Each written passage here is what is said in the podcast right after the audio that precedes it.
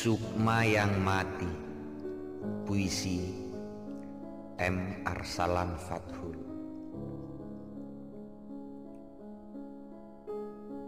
Bukan laut bila tak asin airnya, bukan biji mahoni bila tak pahit rasanya. Berbeda tempat tentu berbeda rasa, berbeda tanaman tentu berbeda buahnya.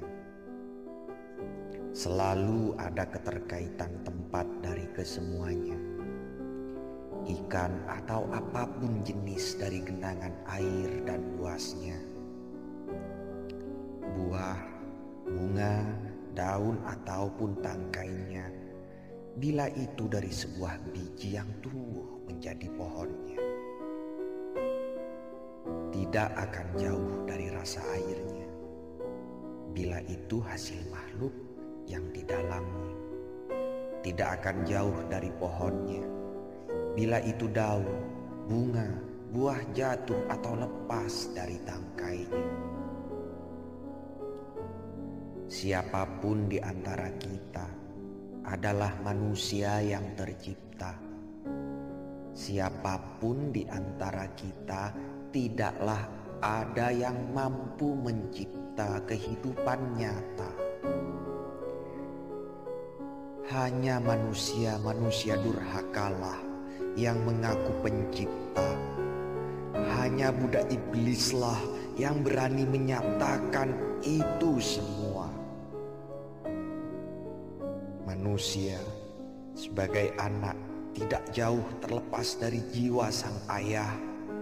Manusia budak tidak akan pernah terlepas dari hilangnya harga dirinya.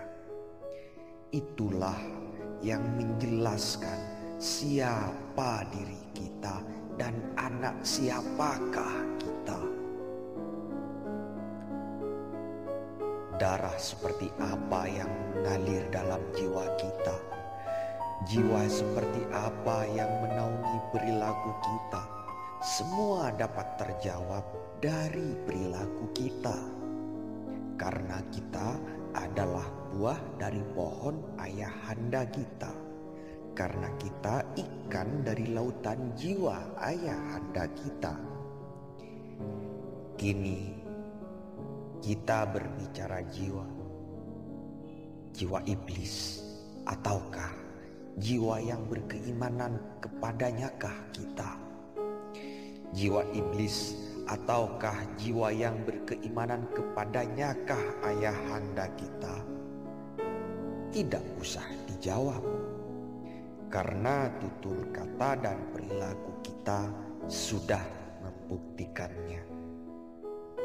Sukma yang mati adalah jiwa yang mati.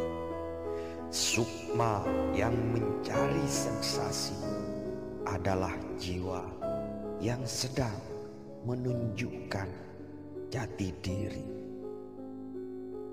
Jakarta, 3 April 2018.